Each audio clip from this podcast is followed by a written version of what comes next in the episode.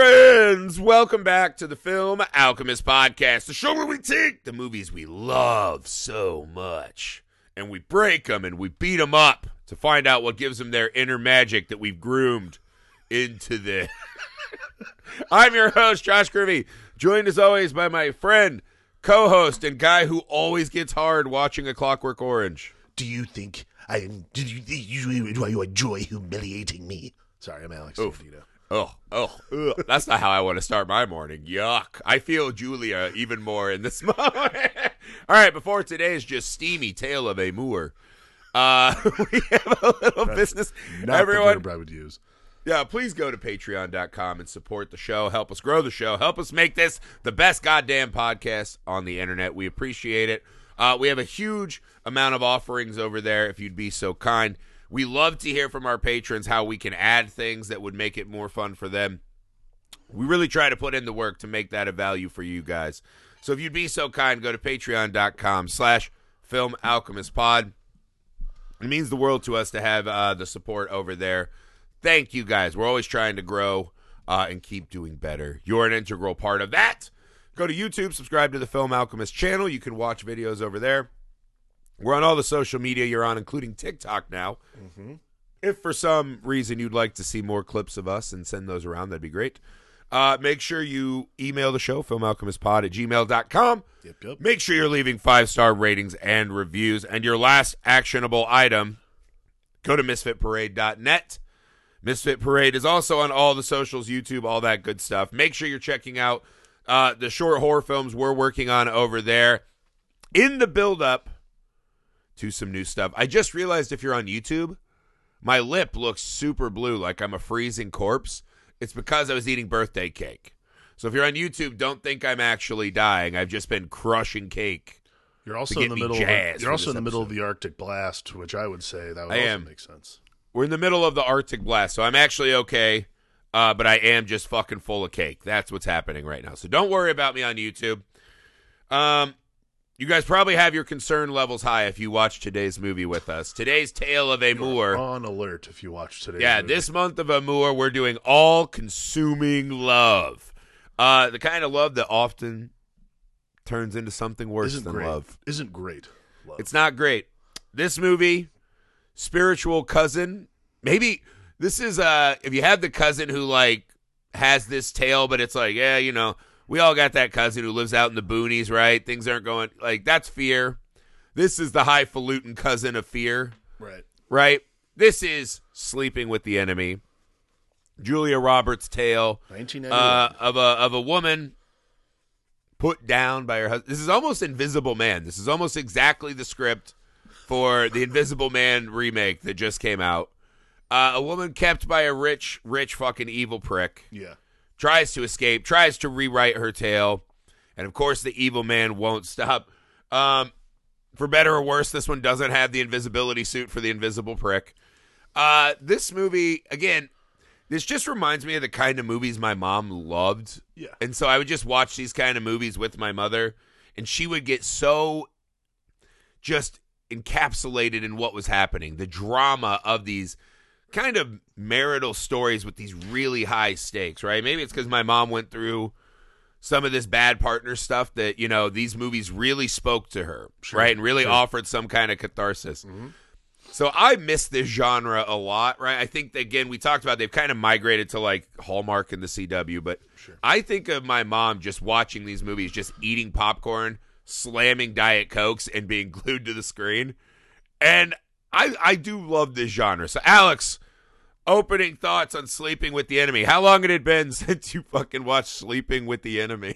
Okay, so this is going to sound weird, but this is a movie I actually, like, when I see it streaming, I will watch because it is... I have a bizarre relationship with this movie. It's weird, and the movie makes no sense to me at all. But also I claim that it is like one of the great comedies of the 20th century. But this is why, okay? It contextually, the first time I watched this movie, it was presented to me in a weird context to the point where I'm like, okay, this will never not be funny forever. I was an RA at San Diego State, and when you're an RA, and you know, people who, I don't know if anybody's who's listened to is an RA. By the way, Brett Woods, get cranking. I know you're in the shower right now, so get ready. This is gonna be, he's the guy who jerks off to us in the shower. Yeah, this is going to be a steamy one. This is main feed. This is a steamy episode to be cranking your knob to, sir. Finish fast. Okay, sorry. So when you're an RA, they make you do like 2 weeks of 2 or 3 weeks of actual training before the students show up, so that you are prepared for whatever scenario you have to be like a snitch for. So, you know, whether that's like when kids are smoking weed or whatever. So one of them, of course, is domestic violence, or when you're dealing with people who are, you know, being beaten or anything. In the fucking dorms? Yeah. Jesus. Okay. This movie was shown to us as part of the training. What?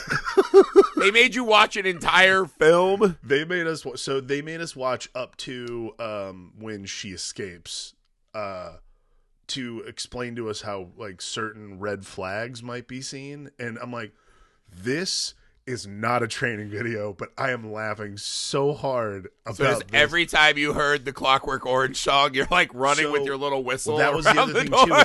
Is like, I had never seen the movie, so they started. Danger! So they started playing. So he like turns on. I'm like, and I turned to someone one of the random RAs, and I was like, is that the soundtrack to The Shining? And they go, shh, quiet. We're watching the movie. Oh, is it The Shining? Yeah. Are we watching The Shining though? This is weird. Like, what's going on? And then he like full blown like slaps her in the face. I was like, wait a second. Or he like comes over and just ravages her. I was like, wait, can he not get hard unless he listens to the soundtrack to the show? What is happening in this movie? And why is this? Okay, got it. So this is a red flag. Thank you for that information. Yeah. But how would I ever know?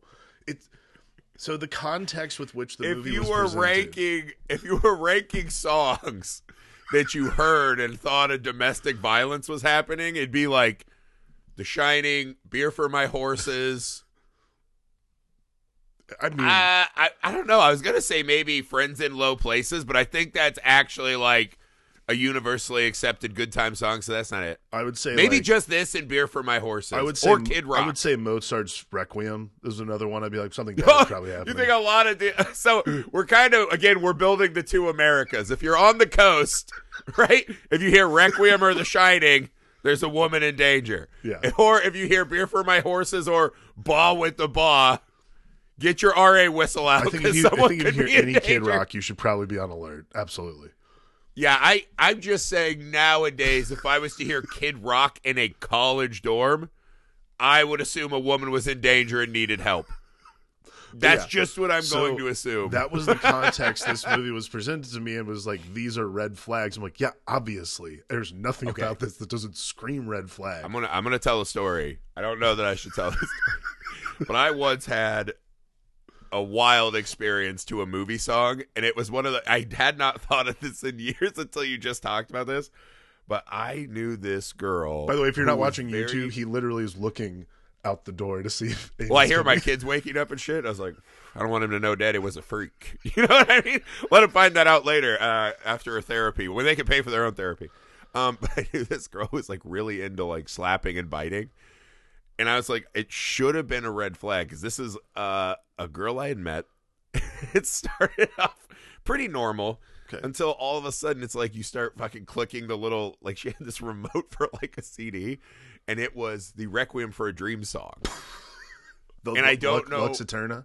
Because I was kind of like, and I was like, sick, dude. I was like, I like that movie. And then once it started, I was like, oh, God, I should have known. I was like, I've seen that movie. I should have known. I was like, oh, no. And by the end of it, I was like Jared Leto with no limbs, just fucking this gaunt, dead body. I was like, I should have known. So I'm going to add that to the list. We need to make a definitive ranking of songs that you hear during a moment of wrestling. Danger is afoot. But anyway, Sleeping with the Enemy. Yeah. Sleeping with the frenemy. No, it's not even a frenemy. It's a straight-up enemy. Yeah. No, I mean, it's... Weird title for a movie, by the way. Like, weird title for a film. But essentially, I'll say this, because this movie, I had no recollection of this movie. I remembered, at best, the basic premise, right? Yeah, yeah. I will say if there's one thing the movie does for effect is it starts off where they play it at the start like Julia Roberts really is madly in love with this man, right? Yeah, they do some good. So they're doing that. They get the dress on. They go out. She's at the party just eyeballing him, and you're like, she's out like shucking oysters and stuff. Gets sand on him. He's like, I can change. And you're like, why is Julia Roberts with this like fucking mustache weirdo? Yeah. Like this just visually doesn't work Patrick for me, Bergen, right? Yeah, just like you're just looking at the two of them like, how did he pull this? What is going on? He looks exactly what was the actor's name? He looks like the actor from Wishmaster. But like just a hair stretched out, right? Yeah, like a little more cleaned up. Andrew is it Andrew whatever. But anyway, he looks like the Wishmaster, and I was like, this is visually not right to me. Like this is not cool. He must be the enemy. You know it right away, but they're playing it very loving. Yeah. And she does the, have I been social enough? They go home. They hit the Shining music. Yep. They start banging it out, dropping food on the floor. It's like, yes! Again, one of my biggest bugaboos in a movie, rich people just throwing food on the floor. Oh, dude. When they're starting their amour. Those are delicious-looking strawberries, too. Come on. So lame. So lame. You fucking losers. You fucking loser. You're just like, don't worry, the help will clean it up, you fucking loser. You're not going to dip those in chocolate and enjoy each other's Little company. Did I know the help was his wife, because he just, we see like a day, you're like, wow, like rich people do live better than us, right? Like they just live better than us. The next day we see a hand towel uneven. You're like, all right, he seems a little upset by that. Maybe there's a backstory. Okay. Then he just chats with the doctor. And one's in, and he fucking cracks Julia Roberts. Yeah. And it is jarring. Because you're like, this is not the movie I'm watching. Like, it changes. It's on a dime, dude. Like, so hard and so fast. Because it's kind of like a guy's like, did we forget about the towels? Did we? It's okay. We all forget. That's why we have reminders.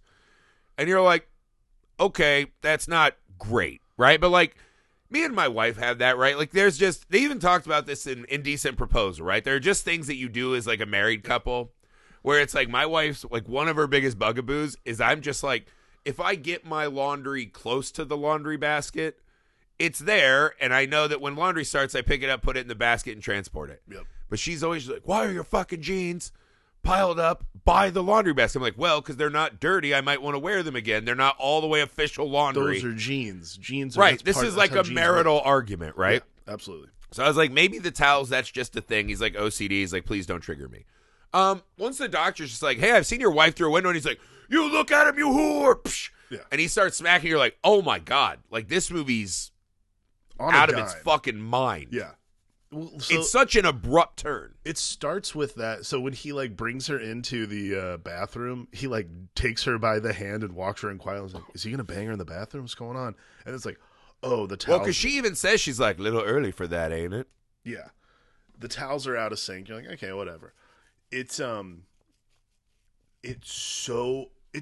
fast. I remember because Andrea, when we first started dating, when we moved to LA.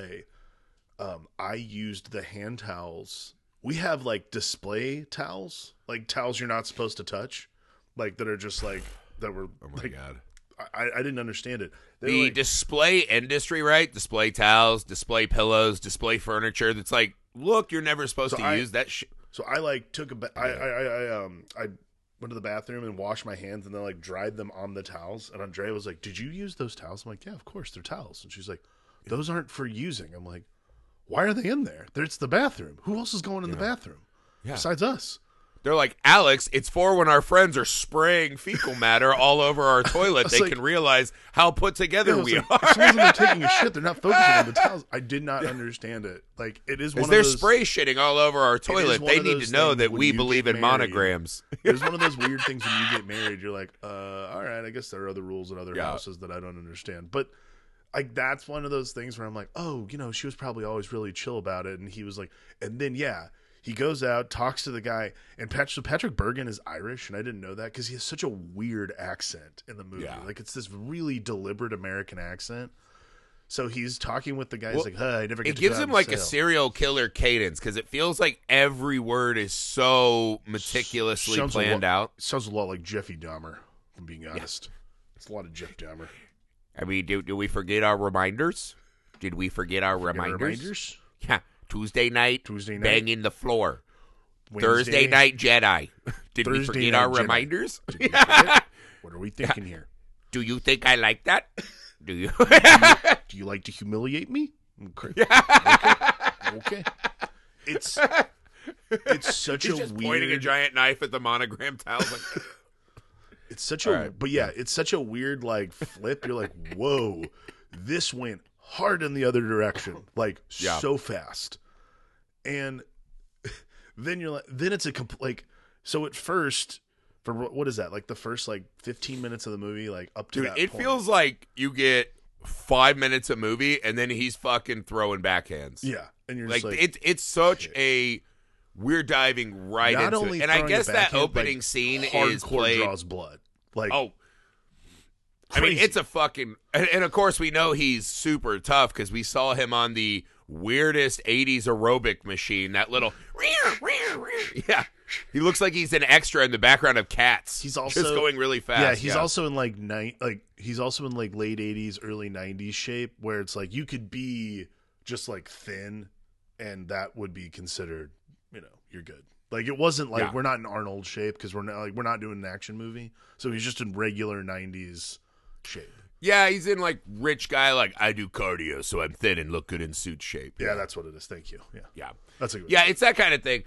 But again, I think that opening is kind of this myth building of like that's the character she thinks she's playing for him. That's the night they're supposed to have, and how hard it is to live up to that all the time. He starts smacking her around. I have to say, the wildest thing right off the bat you have to just kind of agree with is he's like, oh, no, you're going to ruin supper by pouting, right? He's like, I'm going into town. The decision that he's like, I feel like you're pouting about me slapping the shit out of you because you don't want to go sailing, right? Watch Jedi later? You know that I want to go sailing, but also... I'm mad because you're clearly fucking the dock over there. So I want to be on the dock and so do you. And that's a problem. And I don't like it. Right. And it's his fucking like gentle tone where he's like, you know, she's like, oh, you remind me. He's like, I almost thought you think I like that. And she goes, no, that'd make you a monster. The fact that he is going to smack the shit out of her because she wants to fuck the doctor. But then he's also like, we're also doing this like midnight catamaran. Like, we're going to go fucking crush waves, obviously. That is such a fucking leap. I like that conversation, though, because it starts with her wanting to volunteer at the library full time. He's like, well, you already committed 3 days. I think that's very admirable. He just drops his thing. He's like, that. It's almost like that fucking scene of Gladys. Are you not entertained? Are you not... With all your housework and your 3 days of fucking books. Who will do the housework? Who will make the food? You spend 22 minutes a day watching me fucking panther my way around the exercise machine? What the... Unbelievable. The best line read, though, in that conversation is, she's like, has your dinner been late once? He's like, oh, I can remember some time back. Yeah, he's like he does the like he puts on his little reading specs and gets out his detective notebook. Well, actually, bitch. Oh, you want to play that game? You didn't know Daddy kept receipts. I'm an accountant, motherfucker. You didn't know, did you? Well, last April Tuesday... 3rd. Yeah. Tater tots, not served with the first course. You did not use the air fryer when you came home, and that was very disturbing to me. Like, it's just this weird... It's like this strange flex. I'm like, are you really taking notes? It is building this kind of, like, meticulously crafted prison that she's been forced into, right? I think the hardest thing to accept about the movie, besides like the fucking ridiculous escape plan, right? Like this is a fucking, we'll get to that. The movie does not do a very good job of telling us what the run up to this marriage was, because it feels to me like she met him, was swept off her feet, like small town girl, right? Moves to the city. Yeah. Swept off her feet by the wealth, the being taken care of. He's a good guy.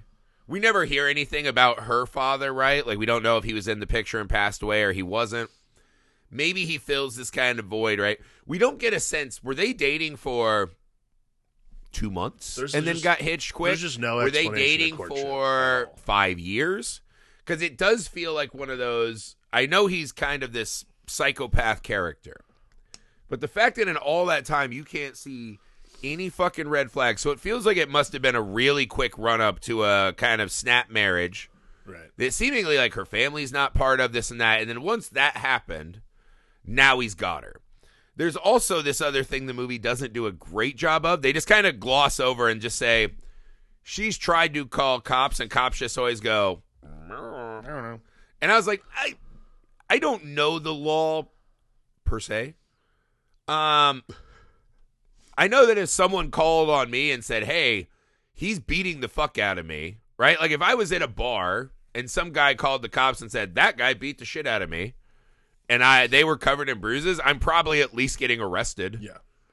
So the movie just kind of glosses over because he's married, that gives him blanket immunity, or at least she's not believed enough. I mean, I don't know if maybe this is how it was. To me, it's one of those, it is this, like, I can't speak to the legality of anything at this point, especially out on the Chesapeake where the riches live. And they're weird. No, the riches have a different system than we do. They're bizarre glass castle. But regarding that, though, like, it is a weird thing that she's just, it's sort of like when we talked about Fear, it's like this older version of Mark Wahlberg's character, where essentially if David had pulled his plan off, this is Sleeping with the Enemy. Like he's so, because we don't know what the courtship was. I assume that he, and I mean, like, we get a little bit of taste of it later where it's like you assume that he was like really sweet at some point, and then all of a sudden there's just a turn. Like, it is this really methodical thing, but to not have any of that information up front, I think, is really a hard pill to swallow to get us through the rest of the movie. Because he's such a fucking brutal monster by the end. Well, up until the it's a very brief explanation she gives the neighbor later in the movie, but up until that point, the explanation we have is just like, got it, he's a bastard, and you had to concoct the most elaborate escape plan ever conceived, other than just driving a car. This is 1991. There's like no cell phones. Like, I'm just get in a car and drive. Who cares? It's so weird. Yeah, we'll get to fucking escape, dude. But I think the thing is, like, because there's no explanation as to what their relationship was before he started throwing hands. We have context we have is that one experience where, like, dude, this guy's just a fucking dick. Got it. I think it's just something they could have kind of hung a lantern on earlier and better. Yeah. Right? Because this is the thing. He is a charming, successful, rich, mustachio. Like, he just looks like a wiener. Like, if you just see him in real life, you'd be like, that guy's a wiener. Yeah, that guy sucks. Like, you would assume he's much more a Ned Flanders, right? Very much so. Than whatever. You're like, look at that fucking wiener. Yeah. And so if she's doing that, he has the protection of being a successful man. He has the protection of being a rich man. Mm-hmm. Again, like you said, it's the 90s, so we just didn't have cell phones all the time. We didn't have all these fucking ways to protect ourselves with media. Right. Okay, I can see some of that. And again, what they do a really good job of, though, is Julia Roberts plays this character beautifully, which is, we see Julia Roberts trying to play the role. Yeah. Right? And I know this, that sometimes women who are in abusive relationships, right, especially with kids, you start getting into this, I have to get through today. You start shrinking your world to day by day, morning by morning, whatever. What do I have to do right now to keep the monster at bay? That these abusive relationships essentially become Cujo. What action do I have to take right now to keep Cujo out of this car and away from me and the kid? Right. And whatever that is, that's the routine you fall into. And I think it's kind of one of the insidious things that abusers prey upon, right? Is this, you just fucking get them in this habit where you break people, right? And that word gets thrown around a lot, grooming, right? Whatever fucking political bullshit that entails. Sure. This is truly what grooming is, right? Is that you are training this woman to, if the towels are uneven, if you look at another human, if you try to leave the house to go see your mother who's fucking on death's doorstep, right? That is what it is. And so I think Julia Roberts plays that kind of bird in the barbed wire cage. Sure. Beautifully in this movie. Oh, yes. No. And that, to me, speaks to the really kind of true terror of this scenario more than some of kind of the other machinations. I think that part works really well. No, I agree. I mean, I think that she, right before they go to that party where she's got on that white dress and he's like, that's an interesting dress. I think it's very pretty. And she's like, did you think the red is black, actually? And she's like, well, it's going to be cold. And he just looks and goes, like Jim. All right, puss. Like Jim in the office, just, for sure. And then he puts on his cargo shorts. He's like, I'm tough. I didn't know you were tough. I'm tough. I didn't know you were a huge pussy, but all right. Yeah. Like, chilly, huh? Yeah. He's like me in college. No, I'm not cold. It's fine. Yeah, my legs don't get cold, bro. It's fine. I don't get cold. Your legs are purple. Yeah, what's the shorts problem? In winter is the kingdom of fat whites like me. Like I've been the ruler of that land for a long time. There was a dad in our like when I played basketball in high school. One of the dads of one of the kids who played, all he ever wore were like Dockers. Yeah. Dockers, khaki shorts, and loafers with no socks. Dead of winter. Like, I'll tell you this, though. 5 feet of snow. That's all he wore. I'm coming back to the jeans community because it's a game changer for us chubby white guys. Yep. Now they have stretchy jeans. Yeah. They're like maternity pants for us. I love a good stretch. Now I'm back. Now I'm fucking back, baby. I've told everyone, like, the fashion that I'm looking at now is like Rob in High Fidelity, like sweaters and jeans that taper at my ankle. That's my fashion. Hell yeah, that. Ladies, please ignore. Please respect our privacy, ladies. Don't all come running at once. Yes, we're really putting on a clinic here. But anyways, the level we're doing the opposite of this movie, which is we are doing all the red flags out front so women can run in advance. The scene, but, like, there is that scene, right? That's, like, picking the dress. I'll say that scene that was, like, extra brutal to me in this first part was when he gives her the red dress. Yeah. And, like, makes her, like, dresses her in it.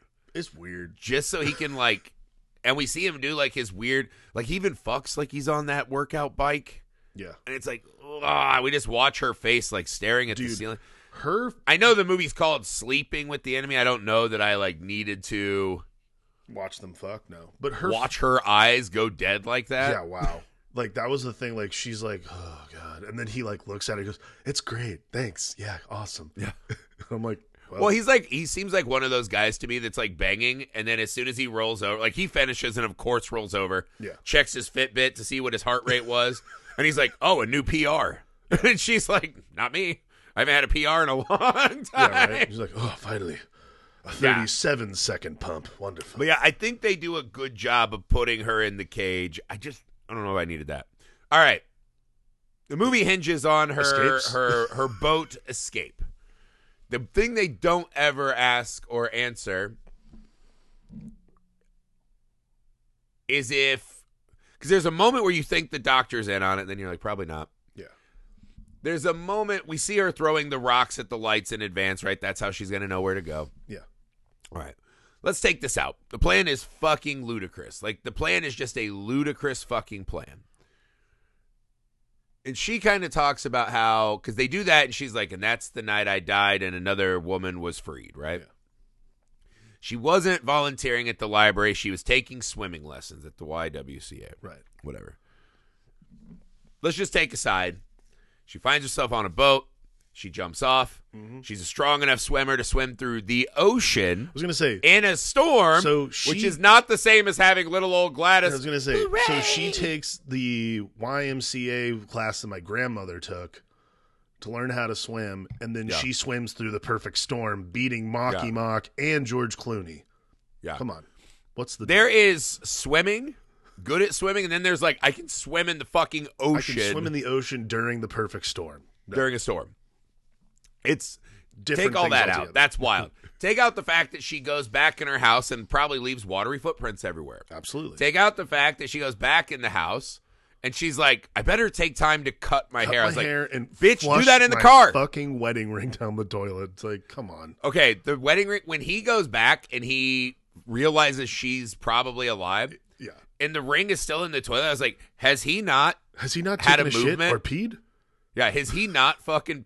I thought that too. Are like, his poops so small they can't move a ring? Is he okay? It's just been there for like over a month. Well, he hasn't been eating. Neither here nor there. He hasn't been eating. It's not like he's cooking dinner. The audacity of this plan is so fucking Hollywood stupid. It's that kind of Hollywood like chef's kiss where you're like, it plays fun on the screen. It seems dramatic. If you break it down, you're like, wow, this is so fucking stupid. Yes. Here's the other point. You gotta let mom go, dude. Yeah.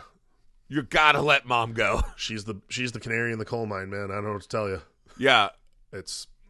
Mom already lost you once, right? You like, because this is the thing. Wherever she goes, you're like, why? I'm with you. Get in your car, drive to anywhere, drive to another country, drive to literally anywhere. The only chance he has of finding you is mom. Yeah, that's literally it. That's literal only fucking chance he has is to find you. Is apparently mom and some loudmouth sack of shit who you did swimming lessons with. That scene made me so mad I wanted to throw the remote. Yakety yak, I tell you. Oh, yeah, no, why was that old piece of shit? Why are you calling and giving your condolences? Who cares? Shut up. Yeah. And then being like, well, she had bruises. She had gymnastics. It's like, she had gymnastics? Lady, she had bruises. Lady, also, I'm like, when you're saying she was covered in huge bruises and he said she didn't do gymnastics, does no fucking like, bell go off in your mind? You also, like, oh, I have to go by. Hello. Yeah. Police. Yeah.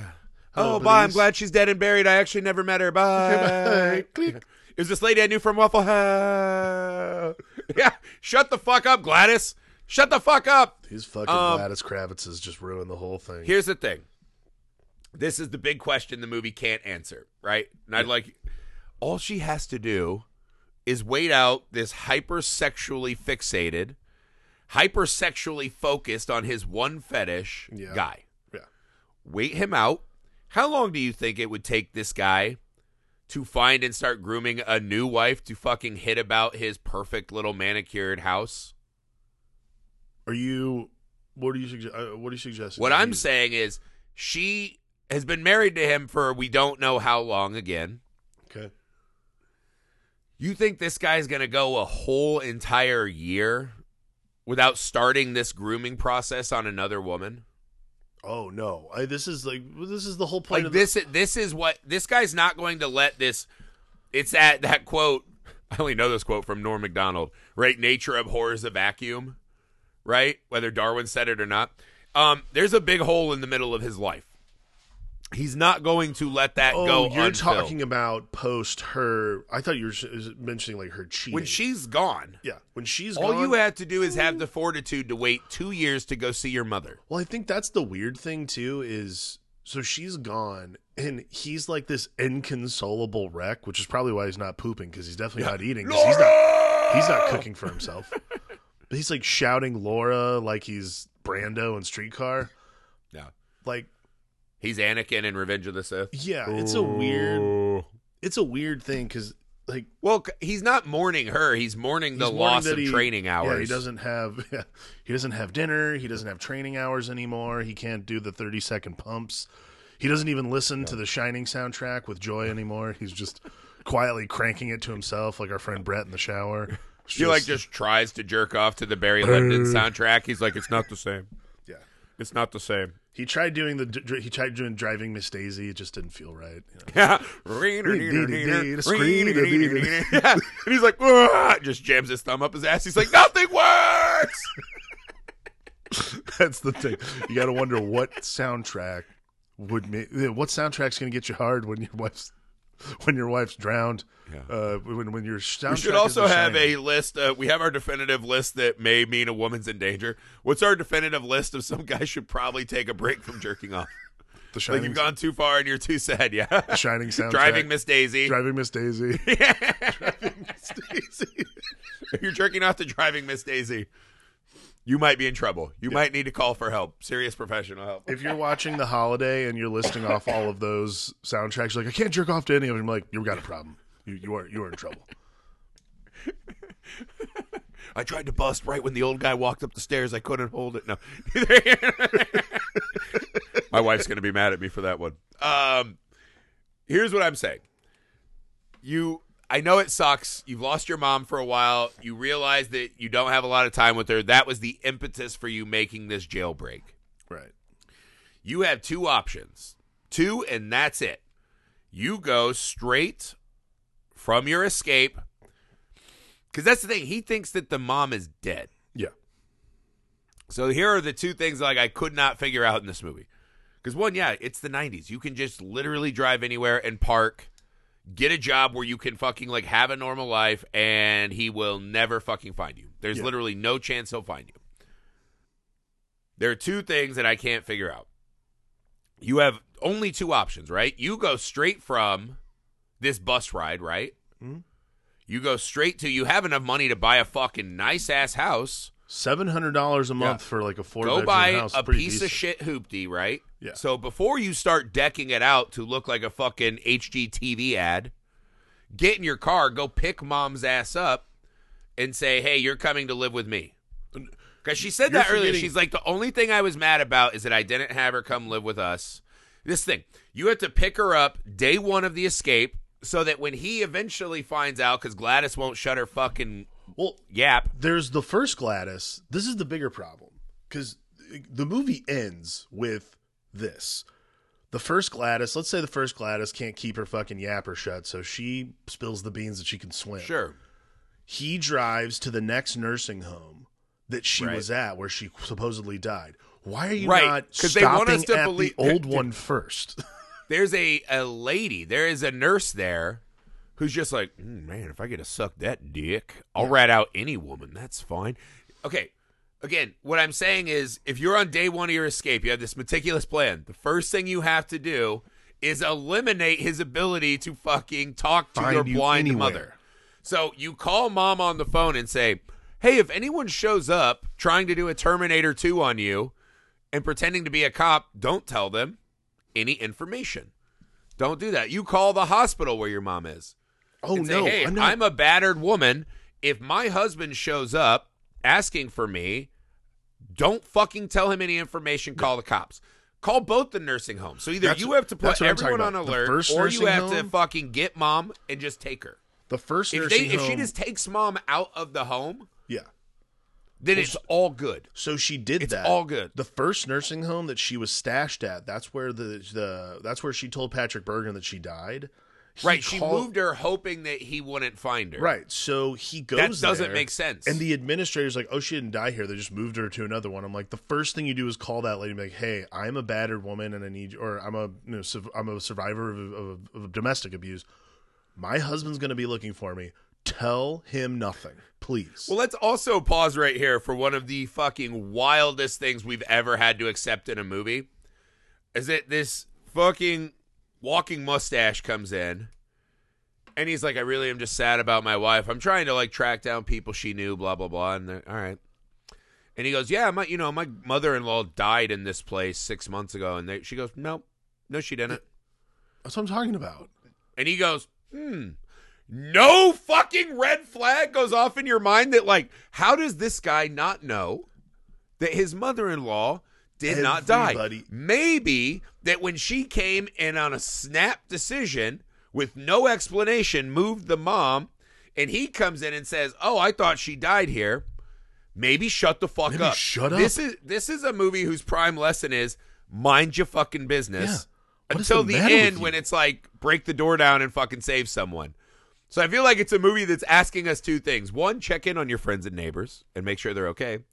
And two, if they're not your friends and neighbors, mind your fucking business. Because if everyone in this movie would have just shut the fuck up, she's fine. He would have sat out there on the beach cranking it to Driving Miss Daisy for the rest of his life. He could have paid people to eventually fucking canvass every single library in America to try to find any fucking hints. That would take forever. Yeah. By that time, he wouldn't even be able to have an erection anymore, and it might have been fine. But you cannot. Everybody. But this is the thing, the movie never, you cannot leave mom hanging. You cannot. You cannot. You had a bag of cat. You had a go bag ready. You had a plan ready. Right? And they even say that, you know, when they're on the bus, there's that really nice moment where she's telling the story about her friend who feels like a coward. That's she ran. Is, yeah. She let this man abuse her. Yeah. And she's like, you know, she feels weak and cowardly. And the lady's like, no, not that lady. Not that lady. And then she goes, how long were you with him? It's this beautiful moment, right? That woman who has all that fucking agency to do this fucking wild-ass Hollywood escape has to know that you cannot leave mom hanging in the wind. It is. By the way, the fucking craziest shit that a movie's ever asked me to accept is just a, the first time, don't worry, that's how people would behave. No, it's not. The first time I watched this movie the whole way through, I had assumed the reason she was getting that big-ass house was so her mom could come live with her at the house. Exactly. And I was like... Exactly. Why? But that's what I'm saying. Why? Because that's the other thing. The movie doesn't do a great job of, like, how long between the funeral scene and when he's showing up on her door. Instead... I'll tell you it's at least a month. At least. At least 1 month. Have you ever tried to paint a house? Do you know how fucking long that takes? So at least a month. That means in 1 month... She did not go get her mom. She did not alert the two nursing homes that she needed this. And again, maybe you hide this under the auspice of she doesn't want people to know what happened. She was just too busy. Maybe. She was too busy avoiding beaten cheeks with that drama teacher. Yeah. That's what was going on. So weird. Like, again, like, for but all she the meticulous has to take work. Care of this. I'm just saying, for a movie that hinges on the kind of, this is a plot-driven movie, it is impossible to accept a reality where she waits a month and then she's like, yeah, now I'm going to go in dressed like Joe Dirt. Weird myth. Yeah. And that will make sense. Why are you going for a visit? Yeah. Check her out.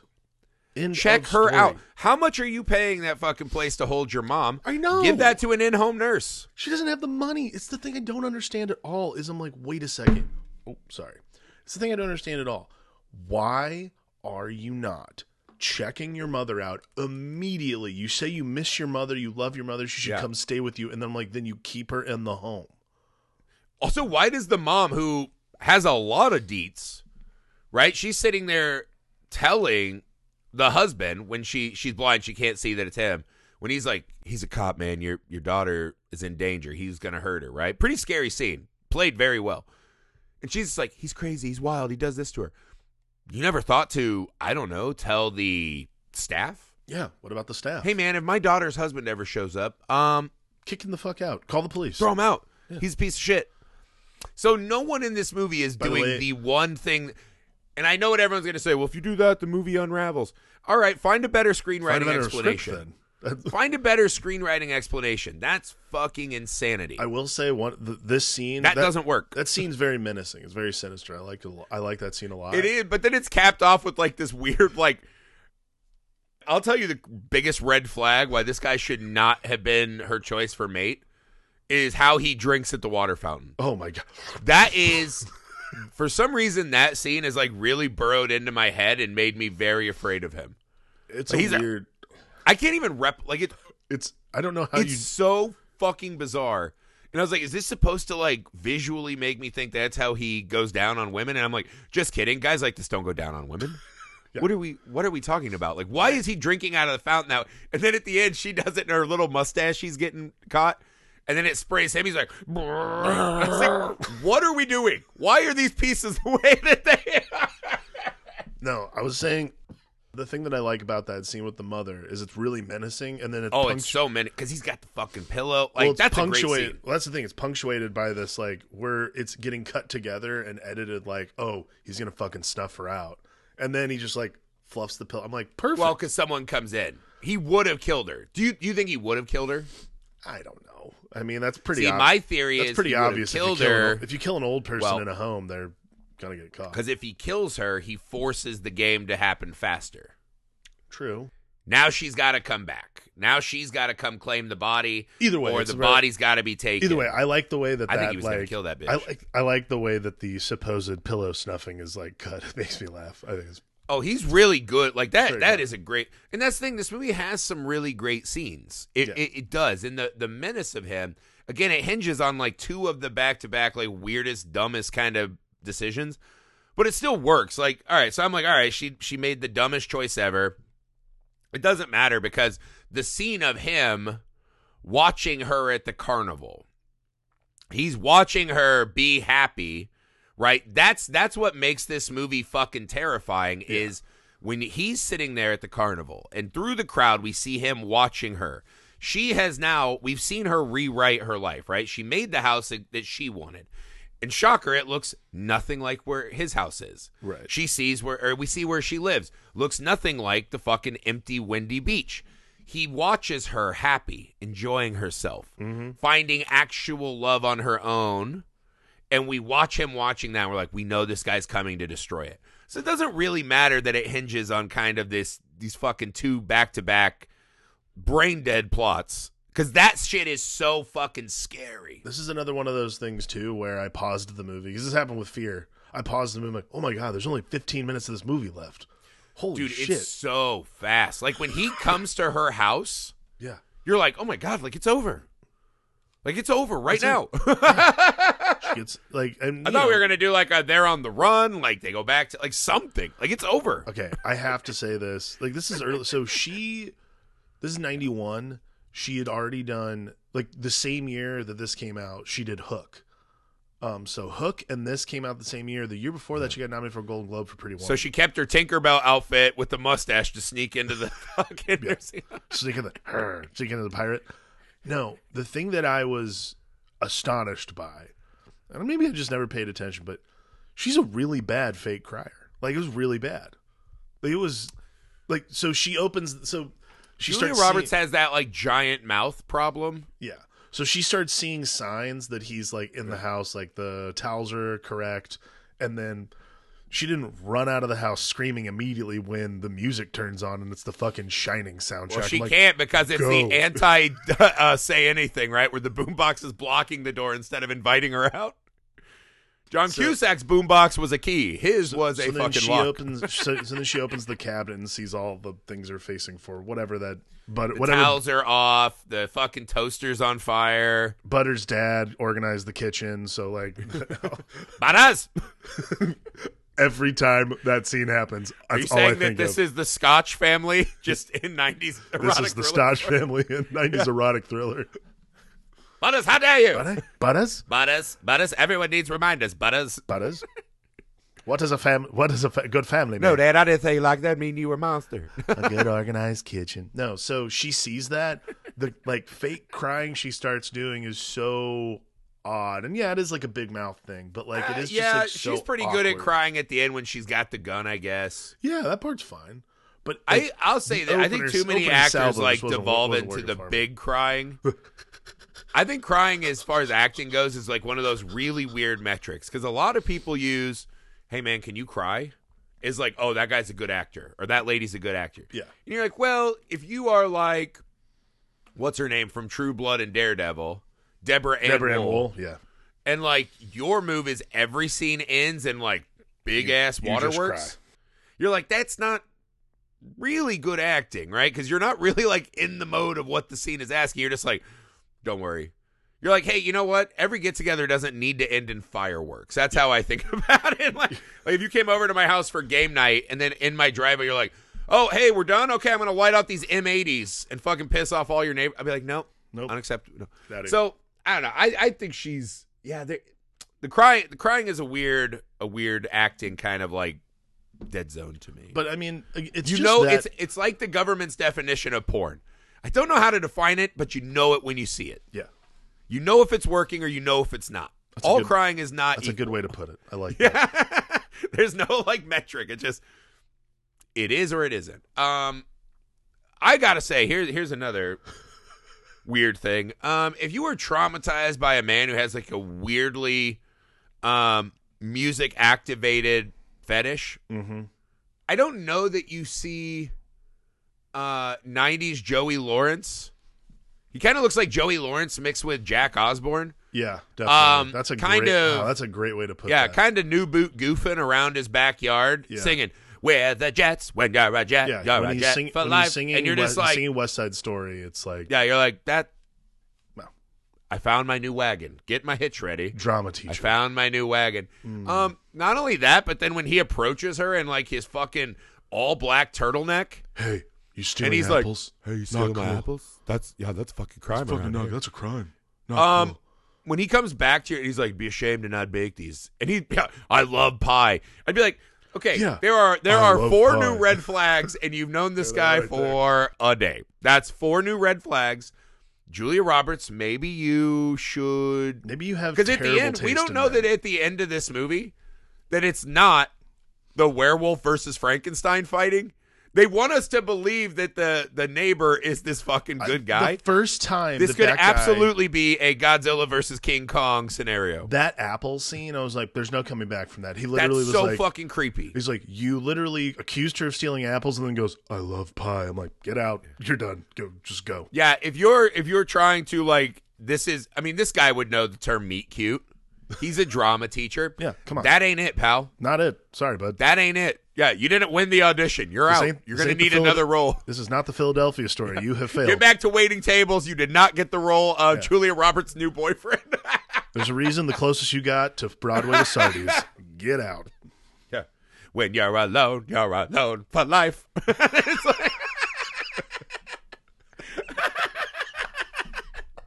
It's so, I was just like, she should be more on alert. And oh, cool, because he fucking, I've never seen someone get a lady so wet using stagecraft. I was like, I guess that's cool to the old theater kid in my body. Actually, Andrea and I were watching it, and I was just like, Andrea goes, "Who's going to clean that up?" I'm like, there is some really pissed off. The stage crew comes in the next morning. They're like, "Not again!" God damn it. They're so mad. Old Benny boy's trying to slay some poos. Great. Here we go again. Who's going to clean up these fucking suds and nut? God damn it. Who got out all of our novelty conquistador hats? Who got all of our costumes? Damn it. Dude, yeah, he's getting rocked the next day. Just some fucking burly, like, stagehands rocking his shit the next day. A bunch of us-looking guys are like, "Dude, if you come back in here and do that again, we'll fucking kill you." Yeah. You want to get laid, you do it like everyone else on the internet. It's like the Wipeout art crew. Like the next time, like you come back in here and do that again, I'll fucking kill you. Like 1,000%. You touch my fucking bubble lever ever again, and it's over. You know how long it takes me to fucking gather them bubbles? No. It's a lot. I'll kill you. But yeah, I'm just saying, if you were to ask me, did she find a new soulmate? Is this guy the guy? Not a chance. The only evidence we have that he's better than the last guy is that when they start trying to get it in on the stairs, she has a panic attack, which I actually thought totally reasonable. Great, absolutely. Because for one moment of the film, she's like, "Wait a sec, this guy's also triggered by music, the Apple thing, the Not great." And she's like, "Hey, man, I want to slow it down." He gets up and with a look of disappointment leaves, and the next day she has to go apologize to him? Why are you apologizing to him? He should apologize for being a dick about it. At the end of the movie, when we see the husband's dead hand in the ring, right, in the floor, it's a classic, beautiful, like, last image of a movie. Mm-hmm. And those two are holding each other in the background. I think they are showing us that history is about to repeat itself. I think history is about to repeat itself. I think the next time that she doesn't have the towels out, it's just going to be like, "Rear!" He's going to be like, he'll just be like more musically inclined as he like fucking gets mad. The real MVP of acting in this movie is Patrick Bergen's eyeballs while he like reacts to things. Dude, because he's actually really awesome in this movie. He is very good. He has the craziest face. Like nonstop. I just couldn't stop. I was just going, I can't pop my eyeballs like that, but he's just like, "You think you can stop me from watching Return of the Jedi?" Like, it's just this constant weird. His eyeballs are like, "You think you can keep my dick out of the leftovers in the fridge?" I don't think so, pal. I don't think so, buddy. My dick goes in any leftovers at once, pal. You think they'll stop us doing that? I won't let them leftovers live without me. That, I gotta tell you, we've gotten a lot of run out of old Jeffy Dahmer. I feel really good about that. Yeah, Jeffy Dahmer is kind of the gift that keeps on giving to me. I know the victims aren't stoked about the show. No, sorry. But for our comedy and impression game, it does really well. It's been pretty good.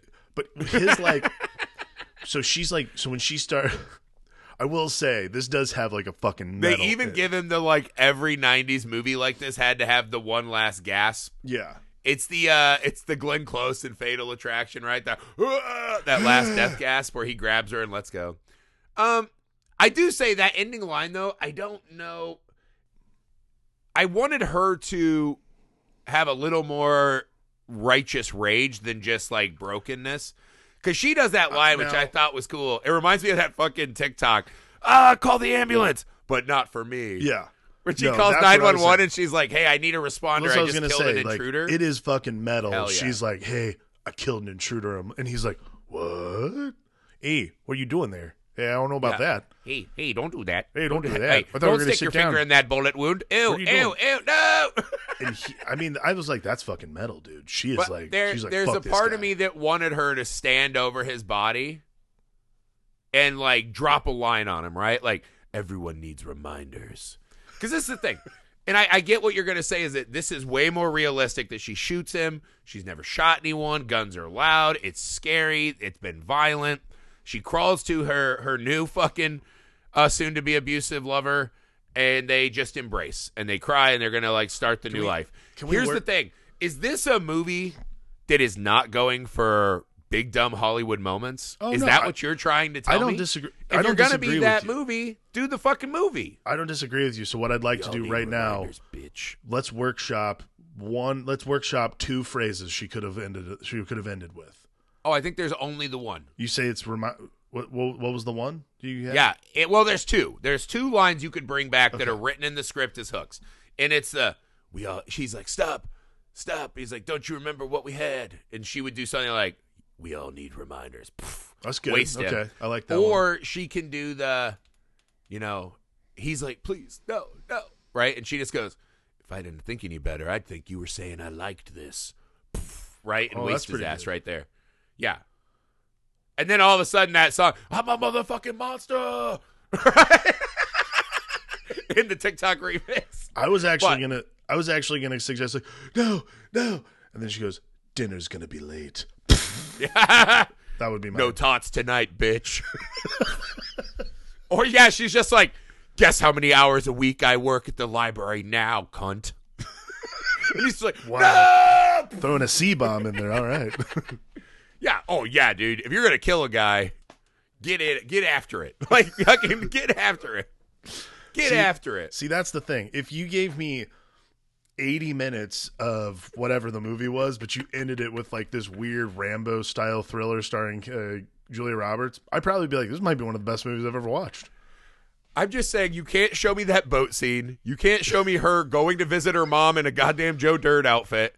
You can't show me the movie where she doesn't realize she can't leave mom hanging in the wind and say that this movie's not doing Hollywood moments. By the way, never gave a good explanation to the boyfriend about why she was, like, needing all this makeup. And he was just like, yeah, no problem. Like, do you see a red flag here, sir, that she maybe is so obfuscating her appearance to go to a fucking nursing home? And she does eventually tell him about the abuse. She does. I can't remember if that. I think that happens after. It happens after she gets a fake mustache and all this padding. This goes back to my point about this movie, maybe history repeating himself. He sees that before she says it, and he's like, oh, fuck yeah, dude.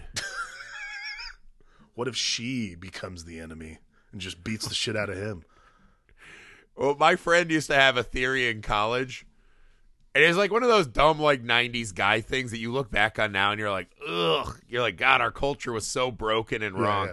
But I had a friend, and his theory was just every time you see a woman take a shot of Jaeger, not a Jaeger bomb, just a straight-up Jaeger, he's like, oh, hell yeah. And he would always just go, locked and loaded. And I was like, what the fuck does that mean? And he's like, that's who I'm hitting on. It didn't matter what the scenario is. If he saw a woman taking a Jaeger shot, he would look to me and he would go, locked and loaded. And I was like, ugh! It's just such a weird time in the 90s. I don't know. I do miss these movies, though. I miss watching movies with my mom because I love this about my mom is a like nonstop storyteller. If you know her, you know that's true. My mom loves stories, right? Mm. She loves watching movies. She watched them all the time. I love that my mom just watches movies that I think are so stupid, and she's so totally absorbed in the story. Like, the stories to her are these, she's like, oh my God, and then this happened and this. And I love that about my mother, her excitement for a yarn. I mean, that in this movie and its compatriots of the time. Yeah. Like, watching her get so excited about these movies. I love these movies very much. I do. Well, this is the better version of those, like, Lifetime movies. Because you know what you're like, the Lifetime movies are paint by numbers films. This was like the progenitor of that, and they're so much better. Not because they have like movie stars in them or anything, but just even these are more entertaining because there's just less, it just feels less quirky, I would say. Well, there's only like two like dumbest decisions ever in this movie. Lifetime movies really hinge on like the Lifetime movies are like insanity. The entire movie is a dumb decision. Fear is closer to what Lifetime movies became, where it's just like big titillation at the expense of logic. Sure, yeah. But yeah, I don't know. When I watch movies like this from this era, I think of, you know, nights at Blockbuster, family video with my mom. Totally. Watching her get so pumped. I think about seeing boxes like for this movie, like you see the art of her like at like Kenley's. Kenley's was a grocery store in Noblesville that I used to go to. Yeah, it's just, I don't know. I think it's fun. I think we have room. And they still make these movies a lot. But now, again, I think they just exist in different places and in different ways. It's fine. It's fine. I hope that you enjoyed Sleeping with the Enemy. That's it. We're not sleeping with the enemy no mo. No mo. We're not doing that. I hope you will continue us in our journey this year, our journey of a all-consumptive amour. I hope you'll support the show on patreon.com/filmalchemistpod. Help us grow the show. We appreciate it. We've been working hard over here for you, and the Patreon community is waiting with arms wide open. Actually, that's not – we are doing a classic kind of 90s jam movie coming up, but that's not it. Next, we'll be doing Bones and All, an amazing fucking film. Great flick. Can't wait to fucking talk about Bones and All. And our all-consuming love, all-consuming amour. The month of amour has kind of secretly become my favorite thing we do every year. I fucking love the month of amour theme. I look very forward to it. I have a lot of fun with these movies because we don't do a lot of... I think we find the weird niche of amour, and it always ends up being fun. Yeah, I mean, we haven't done this many love stories in a row since Hellraiser, so it's nice. It's nice to be back. We'll see you guys next time. Again, YouTube Film Alchemist, email filmalchemistpod@gmail.com, patreon.com/filmalchemistpod, misfitparade.net. You can find that on YouTube and all the socials. If you want to see horror stuff that we're making, we appreciate that. We appreciate your time for the Film Alchemist. I'm Josh Grivie. I'm Alex Dandino. Power down, Brad. Power down.